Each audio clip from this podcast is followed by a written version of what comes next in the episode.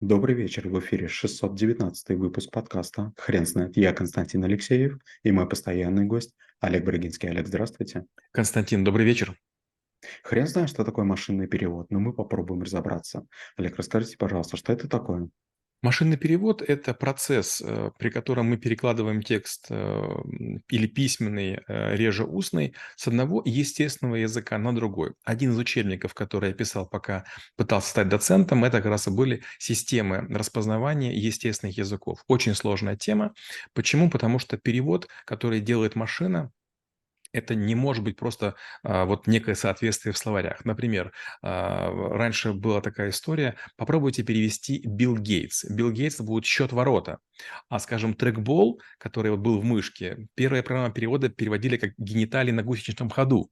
Получается, что в зависимости от того, а, какое предисловие, какое послесловие, фраза может иметь разный смысл. Вариант первый, мы говорим о яблоке, и мы понимаем это как Apple. А с другой стороны, вот кадык тоже называется Адамово яблоко. И вот говорить что-то Адам Apple, да, по-английски, будет не совсем корректно. Или, например, как перевести слово крокодил? Оно будет разным в Америке и в Индии. Оно может быть или аллигатор, или кайман. Олег, вы не могли бы, пожалуйста, рассказать про историю появления а, этой технологии?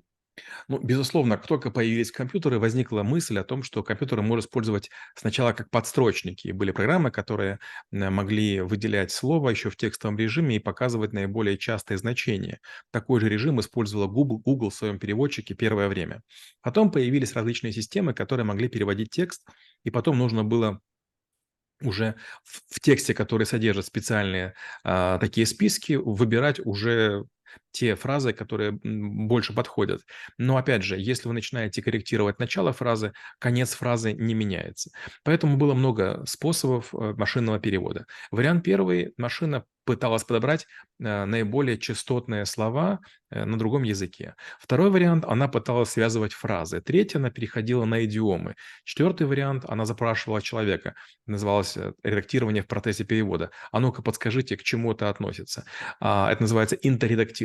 И последнее – это смешанные системы, когда некоторые специалисты сначала правили текст, скажем, на французском языке или на немецком, для того, чтобы его было проще переводить. Потому что, скажем, инструмент как рояль очень тяжело перевести на русский язык, потому что роял, роял это будет королевский. И получается, нужно было там, скажем, написать пьяно. Олег, вы не могли бы, пожалуйста, рассказать о Google переводчик или Яндекс переводчик, ну и в целом другие системы а, перевода, а, интернет-перевода? Это примеры машинного перевода? А, это примеры машинного перевода, да. Машинный перевод, он э, отличается от автоматического вот чем. Перевод автоматический, он делается в очень скоростном режиме, и он э, нацелен на то, что вы сможете понять ошибки, допущенные системой. А вот перевод машинный– это когда вы потом будете его задействовать, и вы должны будете привести его все-таки к виду человека читаемому. Машинный перевод, он должен обладать свойством самообучения. Получается, что вы, например, когда переводите Марио Марио Пьюзо, крестный отец, вы в какой-то момент времени начинаете понимать, а, что он некоторые слова использует в некой такой своей коннотации, более итальянской. И, скажем, если говорится oil как масло, скорее всего, будет оливковое масло, а не все-таки там масло сливочное. Олег, вы не могли бы, пожалуйста, прокомментировать качество этого перевода? Качество перевода зависит от модели обучения. Скажем, я буду делать набор статей, просто пока нет времени, из пяти штук, где я рассказывал о построении системы искусственного интеллекта, а, которую назвал «Малышка». У меня было семь версий ее, и вот среди прочего там у меня были толковые словари, и переводные словари, и были попытки использовать переводы, в том числе программных языков, скажем, с Паскаля на C, C на Assembler и так далее. И понятно, что простейшие форматы переводятся хорошо, и процентов 90 работы машина делает неплохо. Но вот последние 10 процентов, они просто удручают. И возникает такое какое-то сожаление. Эх, если бы я мог лучше программировать или четче объяснять, был бы перевод лучше. Но, к сожалению, эта работа, она бесконечна. Чем точнее вы делаете перевод чего-то, э, тем, эм, во-первых, медленнее все работает, а во-вторых, вот нельзя приблизиться к идеалу. Знаете, это вот такое стремление, при котором машина будет прям идеально разговаривать, оно нереализуемо. Это должно быть миллиарды человека часов, причем не просто статистов или там людей, которые могут делать сортированные списки, а это глубочайших лингвистов, потому что э, богатство любого языка – это его синонимичность. И вот, например, такой простой пример. В языке украинском есть слово «люблю». И вот «люблю» можно любить собаку, лошадь или даже, даже родину. А вот женщину кохают. И получается, что для языка русского нет такой конструкт, конструкта, и для него это не является проблемой. Но люб, любить, люб, любить жинку, да, на Украине так не говорят. То же самое наверняка есть фразы, которые нельзя перевести с грузинского на русский или, скажем, с китайского по какой-то причине. Просто потому, что у нас каких-то нет а, конструктов, нет каких-то понятий. Олег, очень интересно узнать про принцип обучения а, машиной а, того процесса, когда она делает машинный перевод. Машинный перевод, он не имеет никаких таких очень серьезных сложностей. Самое главное– это подобрать правильную универсальную форму. Получается, что любую фразу с помощью теории дескрипций переводят к универсальной фразе, в которой, которая имеет общий вид.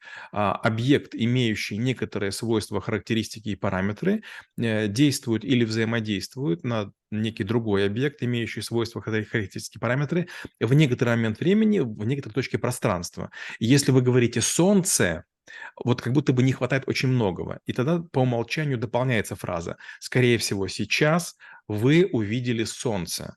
Но если вы вскрикнули, допустим, дочке «Солнце», там, иди кушать, до машинный перевод это может не понять. Она не переведет, как э, там, дорогой человек, которого вы зовете куда-нибудь. Олег, а вы действительно думаете, что а, в целом идеал недостижим этого машинного перевода, что человечество никогда не достигнет так, так, когда мы, мы сможем а, обучить а, некий алгоритм для того, чтобы а, звучать и переводить текст так же, как и делал, как бы это делал человек. Знаете, Google проделал колоссальную работу, и вот количество переводов, э, которые в этой системе совершено, оно исчисляется уже триллионами. И если вы помните, сначала, когда был перевод, и вы знали язык, то вам даже предлагалось выбрать наилучшую пару, которая есть. И, конечно же, у Google есть очень сильная мат-модель, которая позволяет делать несложные переводы. Но обратите внимание, Google не может перевести, например, 10 килобайт текста. Для этого нужны какие-то офлайн системы А офлайн системы обычно не обладают таким вот богатством. Получается, что когда мы говорим про бытовую речь, про какие-то обычные, простые вещи, прочесть на сайте описание товара или понять что-нибудь о там, режиме работы, на это, конечно, хватает уже систем машинного перевода. Но если, например, вы хотите очень четко перевести Пушкина или Гёте, или там, скажем, Шекспира, вот тут, к сожалению, ну, идеал прямо сильно недостижим. Многие делают ставку на искусственный интеллект. Но искусственный интеллект – это моя специализация и тема одной из моих диссертаций. Я скажу так, что мы заблуждались, когда думали, что мощность компьютеров улучшит перевод. К сожалению, это не так. Нужны очень гигантские, большое количество грамотных переводчиков, которые покажут системе, как переводить. Понимаете, пока мы с вами в системе работаем, мы делаем машинный перевод. А вот э, тонкость нюансов, а, как правильно называть там разных видов жучков, паучков, тараканчиков и цветочки, этим должны заниматься суровейшие лингвисты. Без помощи лингвистов этого сделать нельзя. А лингвистам эта задача не интересна. Представьте, они и так знают, скажем, французский и итальянский, им не нужно использовать машину. Они это делают от души с бумажными словарями. Олег, очень интересно узнать, в какой момент вы поняли, что машинный перевод– это все-таки навык. И самое интересное– это в какой коннотации вы используете этот навык в школе трэблшутеров? А, я писал э, искусственный интеллект, и у меня была какая мысль. Сначала я писал толков, толковый словарь, украинско-русско, русско-украинский. Потом мы писали украинскую в систему а, сравнения э, правового, правового поля Германии и Украины. Потом мы начали делать экспертные системы, в ходе которых мы надеялись э, и решать некоторые вопросы научные, а с другой стороны и подсказывать будущим студентам, как нужно строить системы логические, логические схемы. Об этом есть много статей. Но в какой-то момент стало совершенно очевидно, что нам нужна помощь лингвистов. И у меня был хороший научный руководитель, к сожалению, уже покойный, который меня отправил в высшую школу, э, партийную школу, и я там познакомился с лингвистами, и мы сделали несколько работ.